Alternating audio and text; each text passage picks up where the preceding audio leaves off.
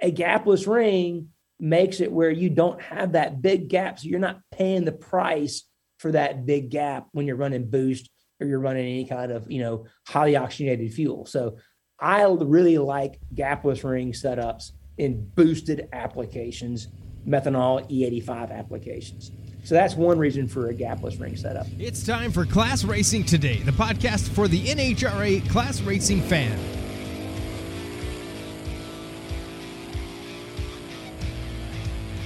Welcome back to Class Racing Today. ClassRacingToday.com, ClassRacingToday at gmail.com. If you have any questions or comments, you can send them there. Uh, if you're watching live on Facebook, you can also uh, send us a comment in the chats. If you want to help support the show, uh, remember, you can directly support the show on classracingtoday.com. Find the donate button. You get to choose the value you get out of the show and turn that back into dollars and send it our way so we can continue these conversations with people in the stock and super stock world uh, and around NHRA. Um, Brian is back in studio after a long hiatus, we say. Probably not, but uh, also, if you're watching live on Facebook, you can send stars uh, as another way to say uh, that you like us. So thank you very much. Um, Brian, how are you today? Good. I uh I was technically not on the show, but I did spend a lot of time. I pretty much watched the whole thing from my little booth at the farm show, and people walk by like, "What are you watching?" I'm like, "Oh, check this out! It's really awesome." so they had no idea what they were looking like. There's like, this is not farm parts or seed or chemical. Why are we watching this? I'm like, because Bobby's awesome and Turk is just like the best guy ever. Like, I thoroughly enjoyed spectating from the uh, from the outskirts, and I would have loved to have been on that. But about the time I'm on, I'd been getting interrupted by all the old ladies asking where my free candy is. So you could have said, "Hang on, hang on, I got got to finish this interview first. Yeah, I just I don't give anything away at farm shows. Like, you want to come talk to me? I'll give you advice and sell you parts, but take all your free cap and go somewhere else. Nice. But Go to the booth next door. well, that's the problem. Like spring is coming. Like I woke up like, oh my god, it's almost spring. I have all this work to get done before my farmers can go to the field. And somehow yesterday I decided I'm going to move my race car trailer because I want to make sure that's in shape before I get busy because I'll never get a look at it again. It's froze to the ground. Like I literally hooked onto it. I can't move it. It's like in a snowbank. Like this is terrible. I sure wish I had a nice shop to put it in, but Ooh, ooh, ooh. Why? Why don't you, Brian? uh, what happened there? God intervened and put it in a pile. You know so what? now we can start over. Blaming it on God. That's always a good idea. No, so, if, if you remember a couple episodes ago, uh, we were asking for people that could help rebuild that or finish the building. Um, now we need to start over. What happened? I think it's a good thing. though. 60 mile an hour straight west wind on rafters Ugh. didn't work very good. So now I'll be selling firewood when Bobby's out racing. Oh my goodness. I've actually- horrible. I actually feel better about now though because I've blown snow out of it twice. Like I want to sweep my shop. I don't want to have to blow snow out of it. So now it's just like, all right, it's done. It's over. It's out of my mind. We'll just Bulldoze it out and start over. worry about it next summer. Hey, thanks, Jim. Jim just sent 50 stars. Awesome. Appreciate that. Jim Norris. Cool. How was your weekend, Bobby? It was pretty good. I was excited to actually go on um, what NHRA.tv and check out some action from Division Two, South Georgia Motorsports Park. We had the first official NHRA points race of the season, and a really cool car won. Actually, a 1969 Camaro with a 396 uh, a stick car. Gotta love when the stick shifts win. Uh, Keith Bennett. It's a nice yellow 69 Camaro and uh, I've actually raced him before when I went down to Florida. And um, he's a really nice guy, and he watches and listens to the show. So congratulations, Keith Bennett, on your win. You're you're number one in the points nationally, ranked number one right now. So congratulations. And then Austin Alvey took the win in Super Stock. He's got a 2005 Pontiac Sunfire. Uh, GTG automatic is his class. So not sure what engine combination he's running. Probably a 305 or a 350 of some kind and um, he got it done in super stock. So congratulations, Austin Alvey. That kid is all of possibly 21 years old, maybe. I don't even know if he was old enough to go have a celebratory drink after the race, but if he was, uh, be safe and congratulations. And hope to see all these guys down at uh, Gainesville. I'm heading there in a couple weeks for the Gator Nationals, and I can't wait to get out of this miserable weather. and get down there and smell, hear, touch some nice uh, race cars. So I'm curious if the 69 Camaro stick guys are happy that the shipping whole shipping weight debacle ended because, you know, that took out pretty much three of the fastest A stick cars in the country when they changed that. But now that's changed back and they're back in the party. So yeah, I don't, understand what the whole point of that was. I mean, okay, they went through and they and they revisited all the shipping weights over the last 60 years, and apparently a ton of changes need to be made, which threw everybody through a, a loop. You know, four days before the first race of the season, so combos disappeared, people's natural classes were changed, everybody was confused, and then NHRA came back out and said, "Never mind." So now is it never mind forever or is it never mind until 2023 i think it's never mind until 2023 but all the racers are saying why do we even have shipping weights anymore? Why not just take your horsepower rating multiply it by whichever class class weight break you want to go into and that's it like why do i have to add 400 pounds to my car because the natural class is n why can't i just you know i want to run L or I want to run K or something, why can't I just do 13 times my horsepower rating and add the 170, which I don't even know why there's that 170 driver weight anyway. Uh, I'm only 130 pounds, so that's kind of like overweight for me. And um, just put the car in the class that I want to put it in. So that's the ongoing argument. We'll see where that goes. We'll keep you updated on anything that that happens uh, with that.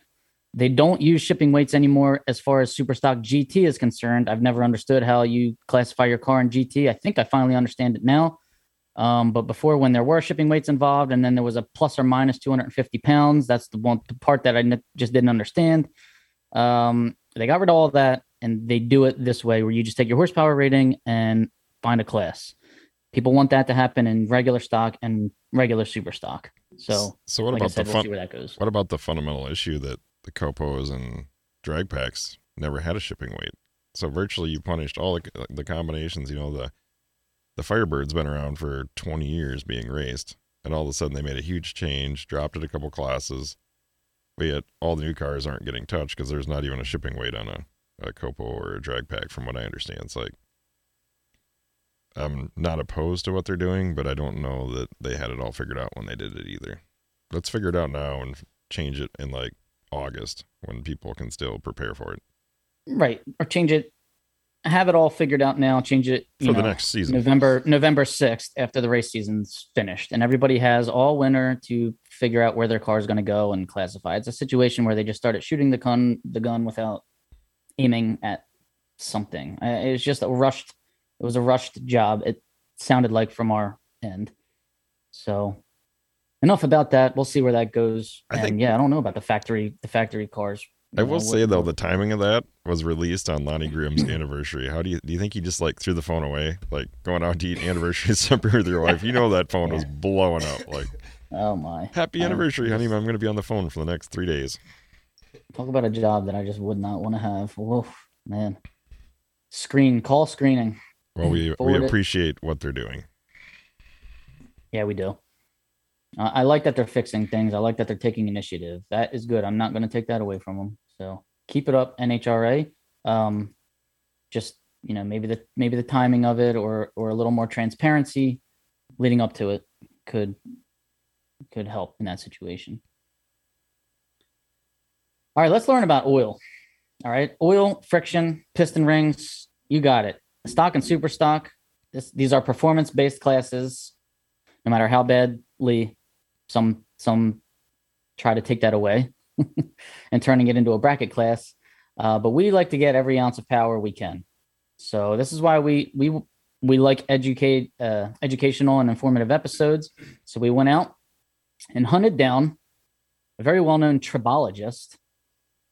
Do you know what a tribologist does? I just feel like it's just somebody who's smarter than me I, when I hear that word. I feel it's like one of those words you just make up so you sound smart. Like, Right? what do you do? I'm a tribologist. I can't even say that word. Like, It's when your when your parents say, "What are you studying at school?" Liberal arts. You getting something? No, I'm a tribologist. All right, I don't know what that is, but it sounds good. I'll pay the tuition. All right, well known son of a uh, famous NASCAR uh, team uh, driver owner, Lake Speed. We have Lake Speed Jr. on the show. Lake Speed Jr. How you doing, sir? I'm doing great. Thanks for having me, guys. And tribology is the study of friction, wear, and lubrication. It is a real term. I, I like it because it is a weird term, right? Most people don't know it. So it's like, what the hell is that? Oh, friction, wear, lubrication. Is your business card like a little bit longer than the average business card just to fit? I should. It should be. I, I used when I first got the certification. That was, you know, like a decade and a half ago, something like that. There was only like 700 people who were actually certified on the whole planet with uh, this credential. So I had the big giant thing on the business card. So yeah, it was like my name was really small down here and all that because I had the big, you know, here's my, my award on my chest. I have to brag that yeah, I have this certification. That I'm an oil nerd. So I feel like eh, that, whatever. That would know. be a good pickup line, you know, when you're young and single. I, you know, I was going to say that. I was like, I'm not going to go there. It was, we always laughed about it. Yeah, I'm a certified lubrication specialist. That's right. Just don't go there. So, anyway, that's better that way. Yeah. Well, let's talk about how you got started. Where Where did you get your education in this field? Well, you know, so back to you were saying we're racers, you know, whether you're going straight line or going in circles, left, right, it's you got to have power. And, you know, for me, my dad being a NASCAR driver, I worked in NASCAR teams pretty much my whole life. My first job was pushing a broom in a NASCAR shop. Of course, it was my dad's, um, but ended up going to work at Joe Gibbs Racing. Was very fortunate to be there during what I kind of consider the halcyon era uh, of NASCAR. That mid 2000s, money was not an object. it was whatever you wanted to do, do it. Go fast, win races, win championships. I always made these jokes that you know Home Depot, FedEx, M&M's, Interstate Batteries never asked us how much money we spent on oil. They didn't care. It was how much money. I mean, how, how many races did you win? Did you win a championship? That's all they cared about. So getting to work for Mark Cronquist, who was a head engine guy at Gibbs, still the head engine guy at Gibbs, we really looked into okay, how do we make these engines more efficient? Because we couldn't make them bigger, and they had an RPM limit, so we couldn't turn them higher RPM. So it was like, well, how do we squeeze more power out of what we have? You can't change this carburetor size, you can't change displacement, you can't change RPM. So essentially, we were limited in terms of how much air you could process. So from yeah, that's really you know if you think about an engine, it, it's a chemical reactor. That's why I love engines because it's all about chemistry. Actually, um, you can only create as much energy from combustion as you can put air in the engine. You the fuel just comes along with the, with the air, right? That's you got to get the air fuel ratio correct uh, to try to maximize power. But if I'm limited on air, then that's my limit of power I can make. Well, that's not how much power gets to the rear wheels. Now, this in my world, because I'm not the airflow guy. Are there's a lot of smart guys about airflow. I'm not one of them. But once you have that airflow and you create that combustion, how much of that combustion power do I make it to the rear wheels? That's where tribology comes in. That's where we need to have good ring seal. That's where you have to have low friction. So we set off on a long project of many years of working. We worked, you know, with the guys here at Total Seal. That's how I got to be connected with Total Seal. Was that we were developing in concert um, lower friction rings, basically thinner, lower tension rings. We worked on the honing process. We worked on the oil. It's I always call it ring seal soup. You know, we go to Indianapolis uh, in December for the PRI show, and you can go out to St. Elmo's and you can have uh, dinner. And you know, a lot of times they'll bring you know you can have the appetizers. They can bring you the bean soup, and either you like the soup or you don't like the soup. Uh, if they bring you the shrimp cocktail, well, you can eat the shrimp or you can eat the cocktail sauce, or you can scrape the cocktail sauce if you don't want it. The soup step. I mean, you can't change that, right? You order steak dinner. If you don't like the potatoes, you don't have to eat them. You can still eat your steak. With soup, it's all or nothing. And because it's a combination. That's what ring seal is. It's not just the piston, it's not just the rings, it's not the oil, it's not the cylinder finish. It's all of it working together. And that's where the real efficiency came in. And so we spent years working uh, on that. And so part of that process, we worked with a company called Lubrizol. Uh, so Lubrizol is one of the companies that's kind of remember the old BASF commercials. We don't make the products you buy, we make them better. Uh, you know, BASF is a commercial chemical company that makes what we call intermediates. It's things that chemical companies use to make end products. So Lubrizol is that for the oil and fuel industry. They make the additives that go into every brand of oil, every brand of fuel. And there's only four companies that actually make the additives. You got Lubrizol, Afton, Oronite, and Infineum. So you think about that. No one's ever heard of those names, probably. But you go into Walmart or you can go into AutoZone and there's a whole giant wall full of all these miracle molecules and stuff. Mm, those guys don't make that stuff. Not, they don't make the additives. They just buy the additives and they blend it together. They blend and package and market, but they don't make the molecules. It's the Lubrizols, the Aftons, Oronites, and Infineums that make molecules. So at Gibbs, we had a partnership with Lubrizol.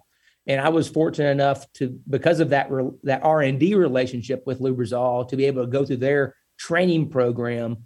And that's how I got to become a tribologist was that I was fortunate enough that they were had a mentorship program and I was able to mentor with one of the senior guys at Lubrizol and have him teach me all kinds of things and go through their classes and I learned a lot of stuff and it's it's been fun and for the the racer the benefit of all this is we can help you go faster it's literally we can help you go a lot faster. We were uh, we work on this program called the Engine Performance Expo, um, which is kind of a virtual version of what AETC was. Remember the old AETC was the Advanced Engine uh, Technology Conference, which happened uh, before PRI, and then a couple years ago they killed it off and but a bunch of us, you know, like myself, Ben Strader, Billy Godbold, uh, John Kazi, we were, I mean, we loved AETC. And so we kind of came up with this idea, this engine performance expo to kind of resurrect that concept, but make it virtual so you didn't have to travel and do all that kind of stuff. I mean, long story short, we built an engine this year. And, you know, Robert, we were talking at Indy this year about oil viscosity and how important that is. And, you know, people watching this, if you're a class racer, you already kind of know this, but here's some actual numbers for you. So we've got this engine we're building, which is an LS engine, you know, 392 uh, cubic inch LS, and was built to be boosted. So had a blower cam in it and all that, but we were breaking in the engine uh, NA just to make sure everything was right and good before we hooked up the ProCharger and made some boost. So we broke it in on BR30, which is you know 5W30 braking oil. And it's got a one millimeter, one millimeter, two millimeter ring package in it. It's a gapless gas ported top ring. So it's a pretty tricked out piece. Um, because the Pistons were, you know, because hey, this is 2021, right? This is all this is going on. It's hard to get parts. So we were able to find some Mahle pistons that were power pack shelf pistons um, we could get. That was great, but they didn't have any gas ports. That's fine. We can gas port the ring. It's even better than gas porting the piston, actually. So we do the gapless gas ported ring, we get everything together, breaking it in A, 5W30, break in oil, BR30, run it in, boom. All right, let's looking good. So we're not going to run 530 on boost. So Ben Strader's there and we're at his dyno. he's like, hey, let's put the 1540 in there and let's just see what happens. Because the 1540 is the race oil. Let's just see how much power difference there is between this BR30 and the 1540 race oil. This is an aluminum rod engine. So when we're going to make 1300 horsepower, you're not doing that on 530. Now, interesting thing here is most of the testing I've been doing most of my life is you know NASCAR type stuff. It's endurance testing. You know, you're running engines for hours at a time, not seconds at a time. So everything's at 200 degrees oil temperature or water temperature, probably 250, 260 degrees oil temperature. Well, this is like a drag race deal, like almost like pro stockish. We're running 100 degrees water temperature, 120 degrees oil temperature. So at that low of a temperature, when we go from 5W30 to 15W40, we lost 25 horsepower. You let that sink in for a second. 25 just change in viscosity. Right. We didn't change oil temperature. We didn't change water temperature. We went from 530 to 15 W40 and dropped 25 horsepower. It even shocked me. I mean, I didn't think the 1540 would be as good as the 530. I knew it would lose a little bit. Yeah. I thought it may lose four or five, Right. not 25. Yeah. And you hear stories about people gaining tons of power, picking up lots of ET, going to light oils when they're running heads up. Well, that's why. And, and it's all about what we call viscosity index.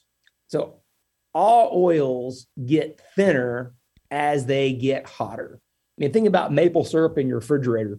Yeah, you, you, you pull it out of the fridge, that stuff pours pretty thick. But once you get it in the hot pancake, it thins out. So that's probably one of the most misunderstood things about oil is that W in 5W20 doesn't stand for weight. It means winter. And the number before the W and the number after the W are not related. Don't even try to relate and say, oh, you know, 520 means it's a five when it's cold and a 20 when it's hot. No, no, that's not true, not even remotely true. The number before the W is a cold cranking measurement. Imagine, you know, your engine turning over. So that's at negative 30 degrees Celsius is where they're measuring the, the flow measurement. And it's not even a flow measurement, it's a rotational torque measurement. Like how much torque does it take to turn the engine over? So they're taking the oil, they're chilling it down, they're putting a rod in it, and they're measuring the rotational torque it takes to turn the oil in or turn that rod in the oil at that temperature. So the lower the number, the easier it flows or easier it cranks, essentially. That's the idea. The number after the W is measured at 100 degrees uh, Celsius. So that's 212 degrees Fahrenheit. right. That's a flow measurement. So if you say like this example with the Engine Performance Expo engine, so there's a, a, a term called Centistoke, right? It's not made up again. another another other No, yeah, I know. Making this stuff up. Centistoke is the actual flow measurement. You Mhm. measure the, the time it takes for the oil to go from point A to point B. That's called a centistoke. So the higher the number, the slower the flow. Right. So, for example, with that losing 25 horsepower, the 5W30 oil at 120 degrees Fahrenheit oil temperature was about 32 centistokes. That 15W40 at 120 degrees Fahrenheit was 70 centistokes. Yeah, So it was so double. more. Yeah. And double the viscosity. This is why it lost so much horsepower. So that's the key to unlocking how much power potential you can extract from the engine. Right there, you're fixed. You're class racing. You can't put more air. You can't put more fuel. Well, how do I get more out? You have to know your operating oil temperature. If you don't have a temperature probe somewhere in your oil system to know what your oil temperature is, you are flying blind and you're probably leaving power on the table. So, well, that's where I wanted to take you. I did a huge dive into viscosity index last year, um, and talked to Driven Race Oil, Kyle Fickler, and a couple engineers from there. And all right, let's just take the Driven XP1. It's the 5W20. Mhm. Um, the viscosity at 104 degrees Fahrenheit is 45.18, and then the viscosity at 212 degrees Fahrenheit is 8.87. So those are centistokes, right? Those Yes, those two numbers. So that's like that's where I was saying, how is it a 520, but it's literally, but it's actually an 845. So I thought that the 520 was supposed to be the centistokes um, when it when they were talking about the viscosity of the 5W20, but you just clearly told me that that's not how that works. You told us how how that does work. The other number, the number I was putting the most emphasis on throughout all the research was the viscosity index. Okay, the Driven XP1 has a viscosity index of 180, which is pretty high. And they said that that number relates the change in the oil to the temperature increase. So some some oils that I was running, I, I run Brad Penn 1030 Mhm. in my super stock car, and that only had a VI of 138, which I thought was terrible. But then there was a Royal Purple 030 that had a viscosity index of 220, which which was amazing. So I was basing my oil selection on okay, who's got the highest VI number because that means the oil is going to change the least, which is very crucial uh, 90% of the time for us because we're a bracket. We have to be predictable. Right. We have we need consistency. Now, if it comes time for a heads up, sure, you can either switch to a lighter oil, which scares me sometimes because I I I kind of run like a hydraulic lifter that's mm-hmm. you know shimmed up a little bit. Um, I'm I'm I'm more about longevity than I am about performance sometimes because I don't have three engines sitting on the shelf. But I'm I'm also a fan of taking maybe taking oil out of the out of the car and reducing the uh, number of quarts that are in the uh, oil pan. So I know I just went on a tangent in three different directions right there. The whole point of that little thing was um, the centistokes and how much that changes um, in, in relation to the VI. So is that something we should be looking at for viscosity index whenever we purchase oil? Well, this brings up a great topic. So back to you, mentioned centistokes and you, how you were doing that research with the viscosity index. So so it's the Centistoke is only what you use to measure the number after the W. Okay. The number before the W is measured in centipoise. So there are two different things, right? One's rotational, one's flow, completely separate. To your point about viscosity index, generally speaking, the higher the viscosity index, the more stable the oil will be in terms of that centistoke relative to temperature change, which is a good thing. Now, the trick is you can increase viscosity index by adding what's called viscosity index improver additives. So, the more viscosity index improver additive you put in the oil, typically the higher the viscosity index is going to be, the larger the split between the number before the W and after the W. Like most things in life, there is no free lunch. So what, what can happen is what's called the shear stability. How stable is that polymer to maintaining its structure? Because in a race engine, uh, especially an engine that has hydraulic lifters, where you have lots of shear, you have a lot of opportunity for mechanically to shear, to shear and tear uh, those those polymers. You can lose some of that viscosity index. It will basically lose that operating viscosity. Um, so it may start off and you're right on the edge of how thin you can be, and then it falls off the edge because it shears. So that that's and what, what I'm saying to this is beware of the trap of looking at the spec sheet and basing your decision solely off the spec sheet. Because what can happen is if you just try to find the oil that has all the best numbers, the highest of everything you think is good, well, that doesn't necessarily mean it's going to work the best in your particular application. Are those are those measurements standardized? Like yes. is the they're all the same. That's industry standard. So everybody's tested. Oh, industry standard, yeah. So it's yep. this should be the same from brand to brand to brand, um, without a doubt. Now, one of the things that I said you, you I've been doing this for a long time and had a lot of conversations with people. So this is me kind of giving you, you know, my view of the world, like my soapbox uh, speech here on, when choosing oil. Most people choose oil backwards, and let me have me uh, describe what I mean by that. What I mean, what I mean is they start off with the brand first. They have their brand that they like. Then they say, okay, I like this brand for whatever reason all right, now what's the sexiest brand, you know, product they have, right? What's one that has the best spec sheet numbers? Then I'm going to try to make that work in my application. In reality is the brand choice should be the last. You should really start off with your application. What am I doing? Right. And I don't mean what kind of heads you have, what kind of cam you have. I don't, I don't care. The world doesn't know, it doesn't care. It's what am I doing? What fuel am I running? What operating temperature am I range am I running in? Those are the things that matter the most.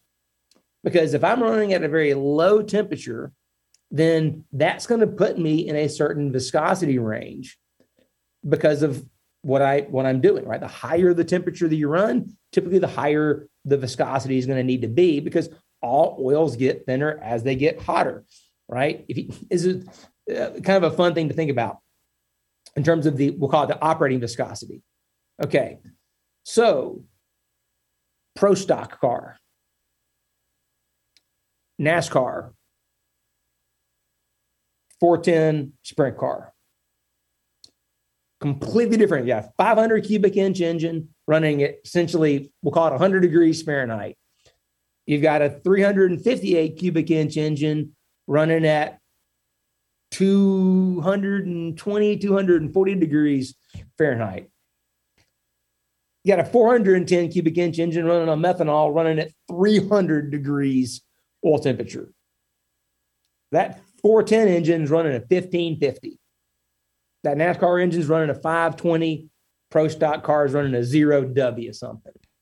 Because most of all the numbers below a 20 are made up because SAE, back in the day, SAE didn't define anything thinner than a zero W20. So any viscosity less than 020, was made up. Well, now they've defined things as a 016, a 012, even a 08. So they, they you can get thinner. So um, but no one's really used those terminologies yet. So we'll just stick with zero W for the pro stock, 520, 15, W50. All right. So you'd say, okay, that zero W, I mean, that is the thinnest oil. Ha ha. But at the operating temperature they run at, that 020 runs about, or that zero W in the pro stock runs about 12 centistokes operating viscosity. That cup engine is running about eight centistokes operating viscosity. And that 1550 and that, that 410 sprint car is running about seven centistokes operating viscosity. So the thickest oil is actually running at the lowest operating viscosity of all three engines. Just That's shows how important the temperature is. Right. I get Bingo. it. Bingo. You yep. have to start with temperature. If you don't know temperature, you don't know anything. You're just guessing. So define the application. That's going to dictate the chemistry because that pro stock engine running at very low temperature, the type of additives, the type of friction modifiers that will give you the most power increase is different than the ones that will run the best at 300 degrees Fahrenheit. Right. So now, if I told you that my temperature, my engine temperature, because I did put a probe in starting mm-hmm. last year because I wanted to learn this stuff, uh, I'm about one 150, 150 degrees. Okay. Now that number, when I say the viscosity at 104 Fahrenheit is 44 and the viscosity at 212 is 10, that's not a linear. No, not even close to right. Linear. So I just can't come up with a with a line of best fit and say, okay, I'm at 150, so my viscosity is, you know, here. Is there a formula or is there something we can use where I say, okay, my temperature is 150. Uh, what's my viscosity at 150? Is there a way for me to figure that out? So uh, I know Lubrizol had a calculator that had a web on one of their portals where we could access because we had, you know, technical relationship with them, where we could put in the specifics of the oil. We could put in the viscosity at a couple of different temperatures, enter in the specific gravity, what temperature the specific gravity was measured at, and then it would actually calculate and give you an approximate centistoke number at any temperature you wanted.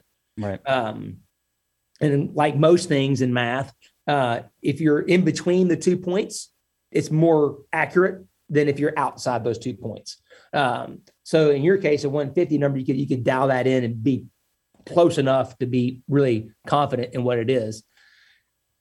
There may be uh, some calculators out there. You probably somebody if you want to go Google and look at viscosity calculators uh, and see. And what it was, what, for it to be accurate, what it's going to need to know is viscosity in centistokes at a given temperature, and then you're going to need to have specific gravity at a temperature. Now, all those things should be on a spec sheet or mm-hmm. an MSDS sheet. So this is information that you should you should be able to find pretty easy.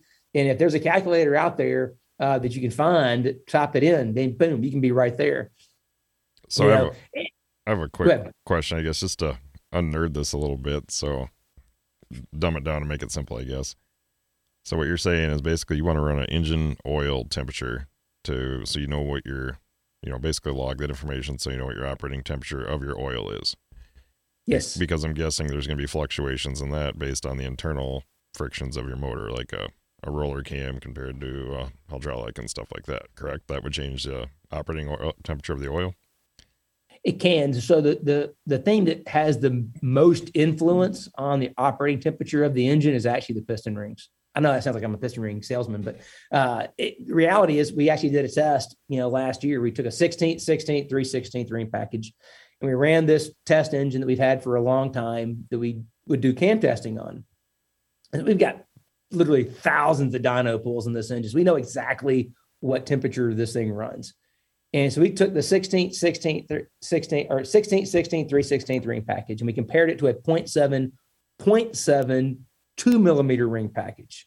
Now, of course, the 0.7 package made more power than the 16th package.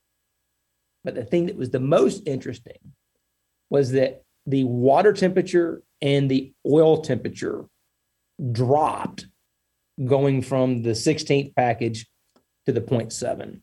So it was literally 25 degrees water temperature, 15 degrees oil temperature dropped. And that's a key thing is that some people are like, oh, you, you, the water temperature went down because you couldn't transfer as much heat out of the piston. No. The rings aren't the only thing transferring heat out of the piston. The oil does too. So if we had, if it had just been that we limited the amount of heat transfer from the piston through the rings by making the ring smaller, then the oil temperature would have gone up, right? The water temperature could have gone down, but oil temperature would have gone up. That didn't happen. Both went down. And the reason both went down is because we reduced friction, which is why the horsepower went up 25 horsepower. The, that was what is all. Think about it. The piston ring rubbing against the cylinder wall is the number one source of friction in any internal combustion engine, even compressors.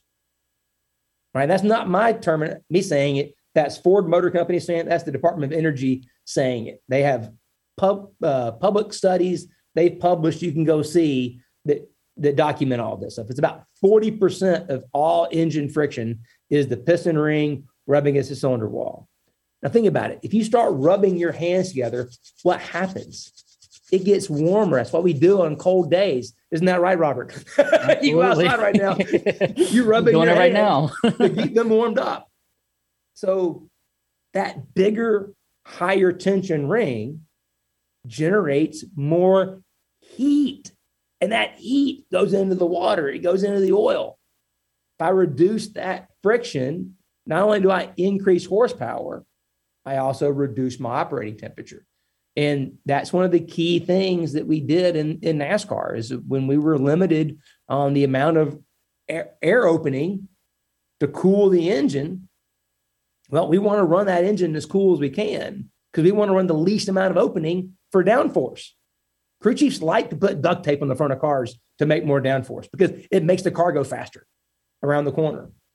So we went on a long process with lots of engineering involved to find a way to make that engine run temperature efficient as possible. And reducing ring size was part of that whole process.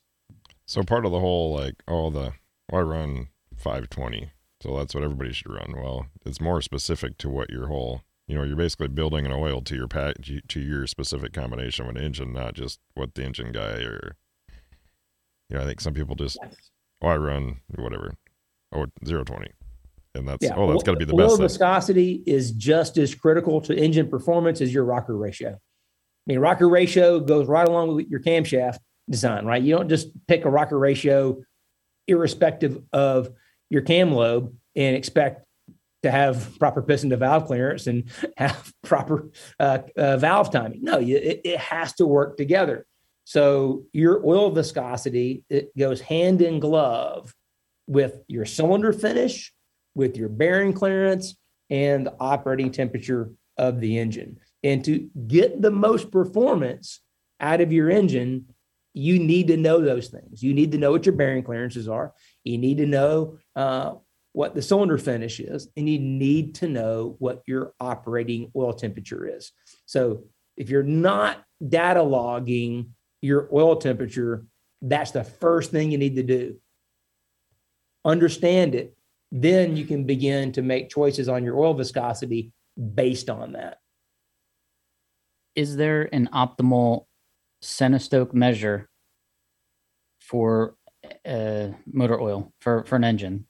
If I know that I operate at 150 degrees Fahrenheit oil temperature, um, where where should I be that my engine would be happiest as far as Centistokes is concerned? Well, so it's going to vary based on bearing clearance. So the wider the bearing clearance, the thicker the Centistoke va- value has to be. Uh, because there's a thing called the Stribeck curve, which we won't get into that. We've already probably nerded out deep enough already.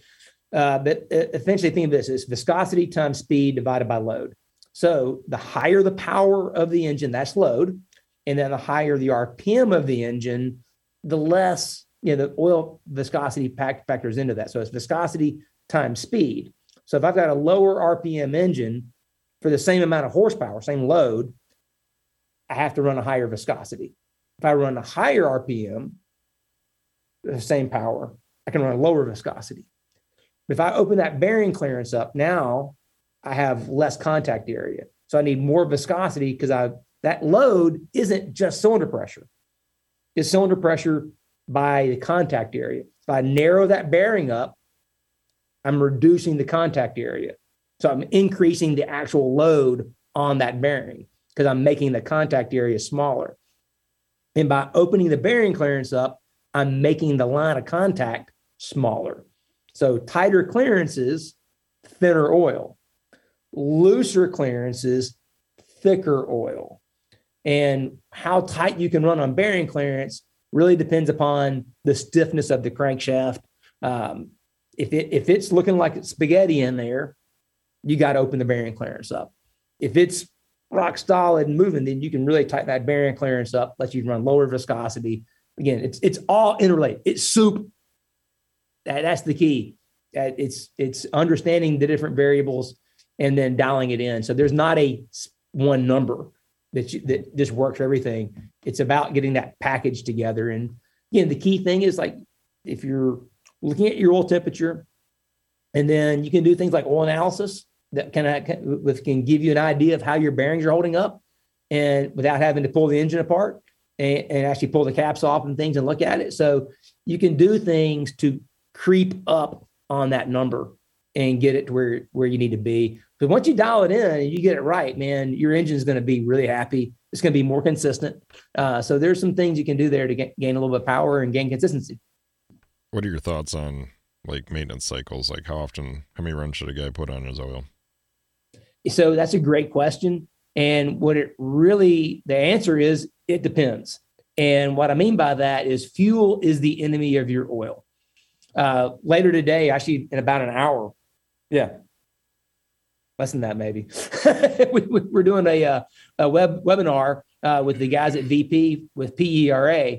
Um, yeah, so 30 minutes from now, actually, um, about fuel. So uh, that's a great topic because fuel is the enemy of your oil. And that's what makes the oil have to be changed. The same base oil that we use to make engine oil is the same base oil we use to make rear gear fluid, transmission fluid, or turbine oil. Your gear oil, I mean, you, there, there's fuel for life transmission fluids. Most vehicle manufacturers recommend 75,000 miles before you change your gear oil. But you're changing your engine oil at maybe 10,000 miles most. Why? It's the same base oil. The difference is contamination. The number one contamination is fuel. So the richer you run your engine, the more fuel dilution you get in the oil, the more often you have to change the oil.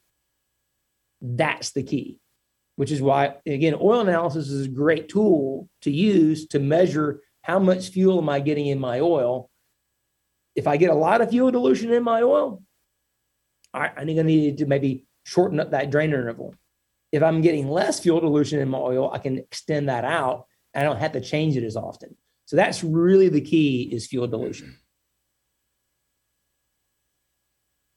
Uh, drag racing oil never really gets up to a high enough temperature to to burn any any toxins or a- anything off, from what I was told by by the folks at Driven. So 100% true. I think they said that contributed to drain intervals have to be sooner in a drag race engine. You're never going to get it up to the temperature that you would get like your street vehicle up to, right? So there's No. moisture in there too. I mean, you know, when you take off, uh, say, you take off a valve cover on a day that you know is cold or or something like that, or winter or something, and you see that, you know, a little bit of that milkshake like substance in there. I mean, does that mean I, I should just change this immediately, or you know, is some of that going to burn off? Like, I mean, water is the enemy. Yeah, it's water is even worse than fuel.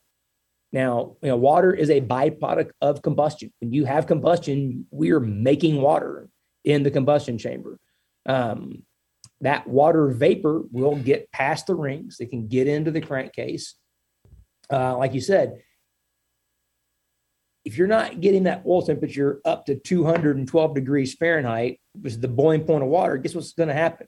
That condensation is just going to build up, build up, build up. It's never going to evaporate off. So it will shorten the life of the oil. It can lead to sludge and a lot of the junk in the oil pans the guys see. Well, that's because it's moisture buildup. So those are good indications. If, if you're seeing milky stuff in the oil, you either need to heat the oil up to evaporate it out, or you need to change the oil. um, and now since you said we only have a half an hour, uh, synthetic versus conventional, go. So, mean, back to the spec sheet thing. They all have their pros and cons. So, synthetic oils can live longer at extreme temperatures, very high. They can also flow better at very low temperatures. They typically have, um, we call it, you know, less internal friction, so they can give you more power. So, synthetics are really, really great. The downside to synthetics, other than cost, are they they don't typically have as much they call pressure viscosity coefficient. So if you think about a really high spring pressure on a roller cam or a roller tip, that line of contact under that extreme pressure, the oil will not thicken very much.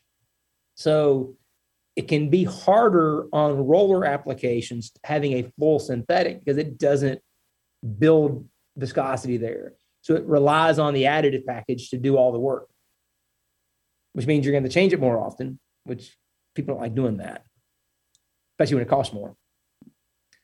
But a straight mineral oil, problem with that is straight mineral oil, it's so thick and it's got such a low viscosity index that you're going to compromise on power.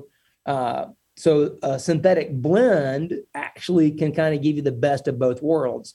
So if you've got a high spring pressure application, bushing lifters, things like that, um, you can get longer roller life, especially needle bearings uh, in bushings.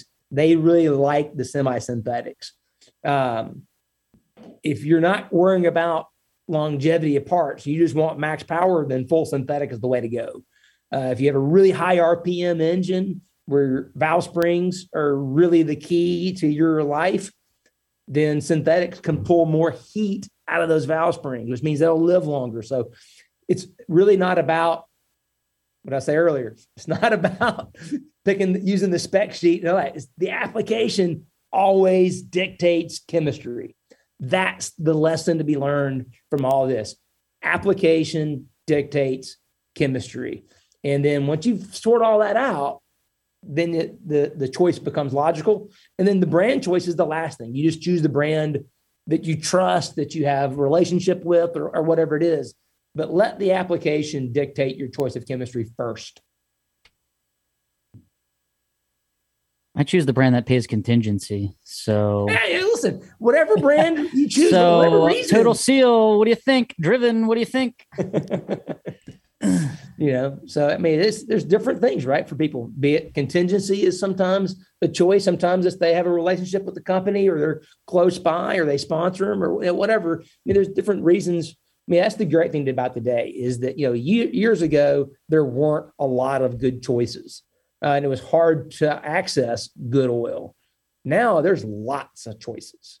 And so it's pretty easy to be able to come up with a combination that's right and then to be able to source it and it make uh, good sense for you. I want to spin off a little bit, if that's right, Bobby, and just I want to talk about rings. Like, sure, you know, obviously coming up with the package of the oil is way more important than I would have ever thought about. Like, how? What are your thoughts on rings and picking the right ring? I mean, just give us your thoughts there. I mean, I'm guessing it's some of the same, or you're saying it's all oil. Yeah. Rings don't matter, right? Well, no. I mean, obviously, if it's the, if the piston rubbing against the cylinder wall is the number one source of friction in the engine, then it means it should be probably the number one source of consideration past your cylinder heads, right? Because your cylinder head, intake, manifold, camshaft, we know that's huge in terms of being able to make power because that's all about getting the air into the engine, right? Once we get that air in the engine, now it's about how much of that combustion energy can we actually move to put to the rear tire?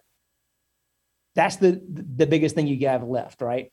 So beyond camshaft, manifold, in, and cylinder heads, getting the air in, the next most important thing is your piston ring, which by the way, it actually kind of relates to getting the air in the engine because if the piston ring isn't sealed up, then you're not going to get a good signal pulling the air in. So there are people that would say the piston ring is arguably the most important thing in the engine because try to run your engine without piston rings and see how that goes for you. right. So if you if you think about what we can do with a piston ring, back to just that engine we did at Shavers, we were talking about was from a 16th, 16th, 3 16th down to a 0.7, 0.72 millimeter 25 horsepower, 25 degrees of water temperature, 15 degrees of oil temperature. That just kind of gives you a little bit of an idea of what's possible. So if I can go from, say, a ductile moly type ring, say did an 043, 043, three millimeter ring package, and I can go maybe to a 0.7 millimeter ring package. Well, not only am I going to gain power, but we've also seen is the engine's going to be more consistent. That um, think back to NASCAR, right? Just for an example, early 2000s, the state of the art package was a 043, 043 three millimeter ring package. And those engines ran one race. They didn't even run practice and qualifying. We had separate engines for that because by the end of the one race, 500 miles later, that engine's going to be down five to eight horsepower because that ductile moly ring was soft. It broke in easy and was pretty forgiving in terms of cylinder bore finish. That was nice, but it wore out over the course of the race. Now, state of the art in NASCAR is a 0.5 millimeter top ring, 0.6 millimeter second ring, two millimeter oil ring. And that short block will live 1,600 race miles. So the rings outlive the springs. So they're changing the springs, they're redoing the, the valve jobs and stuff between races. But right now they can actually run two races. They'll run two races in the same motor, not even touch it, not even change the springs, just let it run. That's a huge savings. And, well, and here's the thing, too. Guess what? It's not down on power either. So it's running 1,600 miles and it's not losing power like you said, it's big savings. So yes, that steel ring set costs more than the moly ring set. But not only is there a power benefit to it, there's a huge longevity benefit to it. And to me, that's the real message when it comes to piston rings is that, man, it's, you can really invest in the consistency of the car. Uh, and again, if you're trying to run the same number, you want the engine to be consistent and a thinner ring package that seals up better is going to give you more consistency in what that engine does. And in stock eliminator, we were limited to factory uh, ring sizes, uh, but now you can. Your piston is limited to those sizes, but you can go to the smaller ring package and use spacers. Right, exactly. Sounds like what everybody's kind of doing in stock eliminator now. How about the oil ring though? Um, how many pounds? I mean, there's you can get like a heavier, lighter oil ring. There, you you see cars going down the track blowing smoke out and they're and they're flying. So that to me that, that can't be good, but how are they going so fast? So do you want to lose well, the oil ring? Oil ring tension is a, is a, is a big thing, and it's, and it's a, one of the tuning tools, if you will. So um, if you don't have vacuum in the crankcase, then you're going to have to have a higher oil ring tension to be able to control the oil. Because at some point, if you get so much oil consumption, then you're going to start running into detonation and it's going to hurt the engine. So you don't want that. Um, if I have vacuum, I, now I'm I have because oil ring is about scraping the oil off the cylinder wall.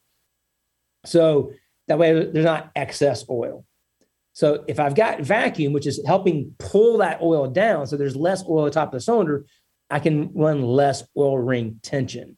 Um, so then sometimes you can run a Napier second that lets you that gives you even more scraping action. So it's really a combination. You got to think about you know the top ring is about sealing, the second ring does mostly oil control with a little bit of sealing, and then the oil ring is 100% just heavy scraping of the oil.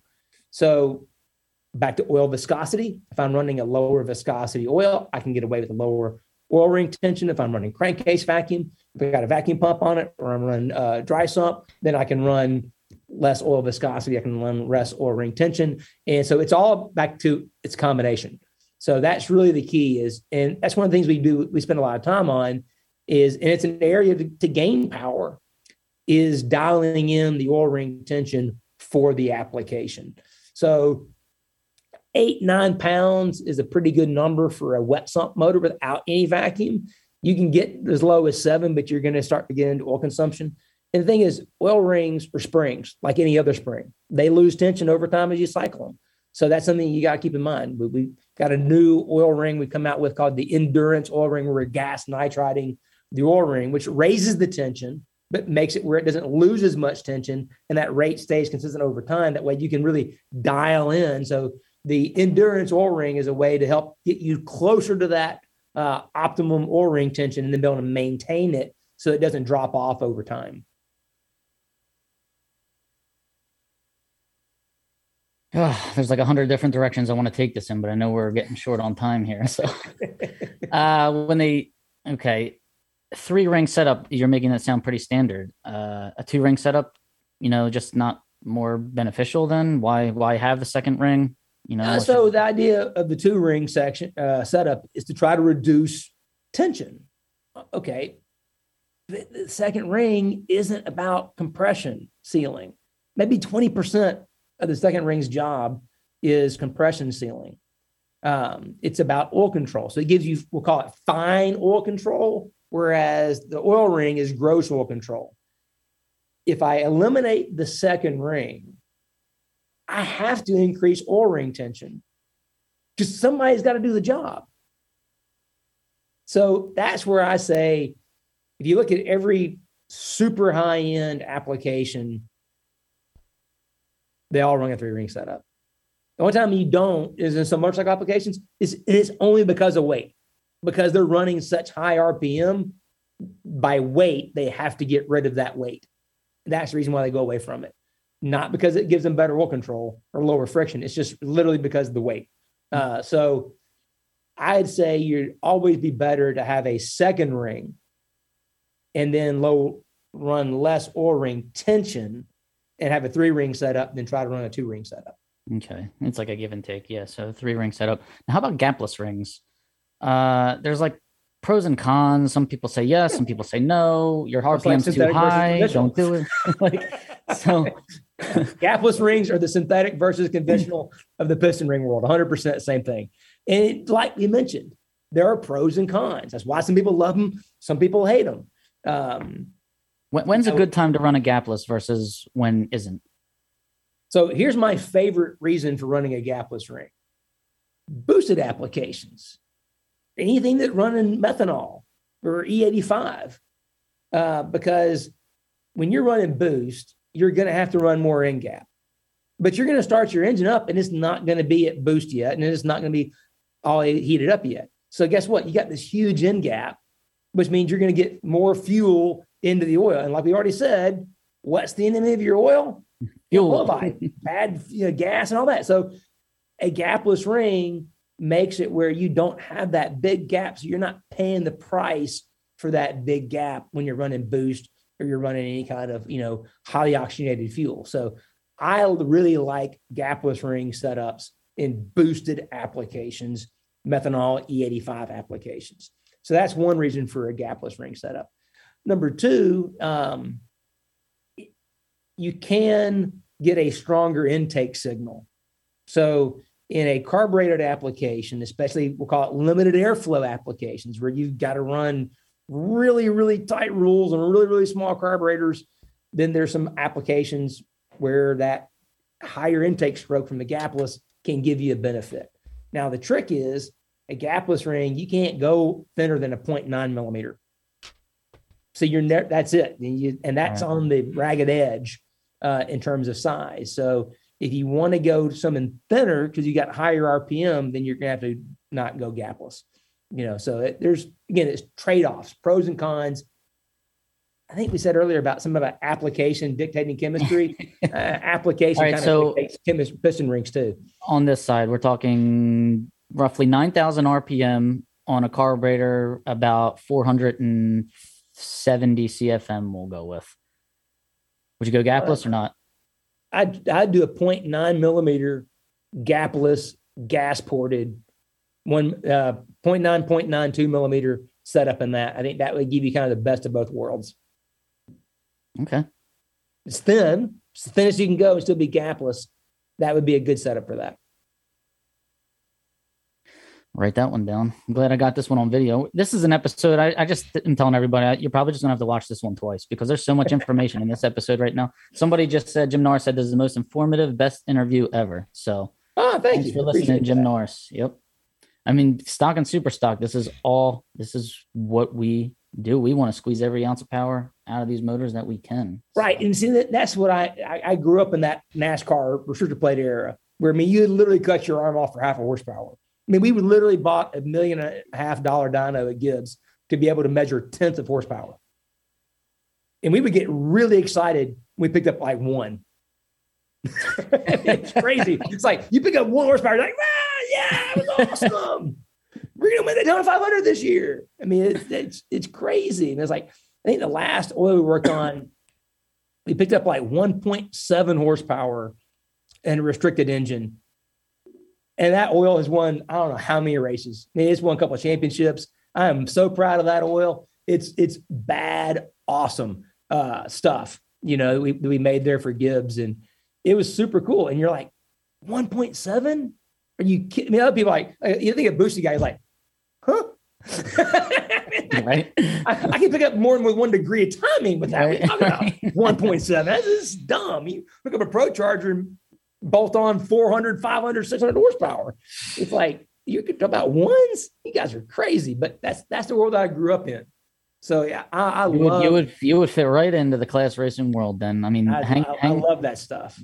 you, you know. are um well you're you're going to pomona so are you going to take part in i know total seal does a little seminar at the track nowadays so um you Yeah. guys should be having one there right Yes, we are. We're so the guys from Rottler are coming. Uh, Ed Keebler, uh, super experienced guy in terms of honing. So we're gonna and Keith Jones. So we're gonna do a, a, a trackside tech talk. We call it one o'clock uh, East uh, Pacific time on Friday, right there at Matt Hartford's uh, Pro Stock pit, and we're gonna talk about Pro Stock honing. So some information that Matt's willing to kind of share in terms of what we do with honing processes for a Pro Stock engine and what we kind of see about that. So it's all about ring seal, about that soup, right? Just talk about that's the thing. We kind of keep going around these things. We're not going to give anybody a specific recipe because everyone has a different taste, right? You're not always making Italian wedding soup. You make it different than you make tomato basil or versus chicken noodle soup. But you still got to make the different soups because the different classes got to have different soup. all right so anybody that goes to that we didn't really talk a whole lot about honing today but anybody that goes to that and has something to share i know some of our listeners will definitely be there uh let us We're know there was one, there was one more question though that i forgot Yeah. the gas porting gas porting rings versus gas porting pistons do we not need to gas port pistons anymore should we just focus on gas porting rings now from now on I mean, of course, I work for Total Seal, so I'm going to be biased about this. Okay. Um, but in my experience of testing it both ways, there's a benefit to gas porting the ring versus gas porting the piston. Doesn't mean that gas porting pistons is bad. It just means that if you're ordering new pistons from scratch, you have the choice. I'd gasport the ring versus gasport the piston. And there are some people that are actually telling us they see it combining them is a benefit. Doing both. Back to combination. So it's just another tool in the toolbox to make a little more power, make it run a little better. Wow. All right. Well, it's getting to be that time for me to order a set of pistons. So that's something I definitely have to think about. I hope to see you at the track. You will be at Pomona. Unfortunately, I won't be there, but good luck to everybody that's headed to the Winter Nationals, uh, national event number one. Yeah, excited about that. Should be should be great. You know. I will be at Gainesville. Will Total Seal? Will somebody from Total Seal be at Gainesville to give one of the seminars? Because I'd love to go check it out. We haven't figured the whole schedule out, but I, I think that might be one of them. So we're going to have a meeting with the guys from Rottler and NHRA on Saturday uh, at Pomona to kind of map out the schedule for the year. We figured, okay, we'll we'll go to Pomona. We'll do the first one, first race of the year, get it kicked off, and then we'll figure out the rest of the plan from there. So hopefully we'll, we'll have a schedule for the rest of the year and what events we're going to be doing uh, coming out of this weekend. I mean, I think I can handle it now. I, I wrote down everything you said today. Uh, if you want me to, you want me to take take that one? Sure, yeah, please. All you have to do is I'll, buy the lunch. Yeah. Yep. Um, Talk about William soup like says one of the best podcasts so far. Thank you for all the info, Lake. Uh, Chris Chapman, this has been great. Keep up the good work. So uh, everybody seems to really uh, be appreciative and enjoyed you joining us today, Lake Speed Junior. So thank you very much. Oh, thank y'all for having me. I really appreciate it. I'm glad we finally got the time to make this happen. We had a great talk, you know, to Indy about doing this, and it's been tons of fun. And we appreciate the feedback and happy to do it again if we ever need to. All right. Might make you a regular tech tech Tuesday. Somebody write that down. All right. All right, Lake Speed. Thank you very much. Brian, Thanks, you got guys. anything to add there, pal? No, that was amazing. I think I have a way better understanding of putting everything together. I guess it's not not just as easy as putting in there what your friends use. So it was really awesome. I got a lot out of it too. That's the line of the day right there. It's not as easy as just using what your friends use. Excellent. Thanks so much, Lake. Have a uh, a great time. Um, classracingtoday.com, classracingtoday at gmail.com is the email address. Remember, you can help support the show. Uh, also, another great way to help support the show is just share it out to your friends. Uh, other racers out there that you know that aren't listening, let them know about it so they can uh, join the conversation as well. We thank all the people that help support the show. Bobby and Brian, have a great week. We will see you all next week. Have a great one. See you later.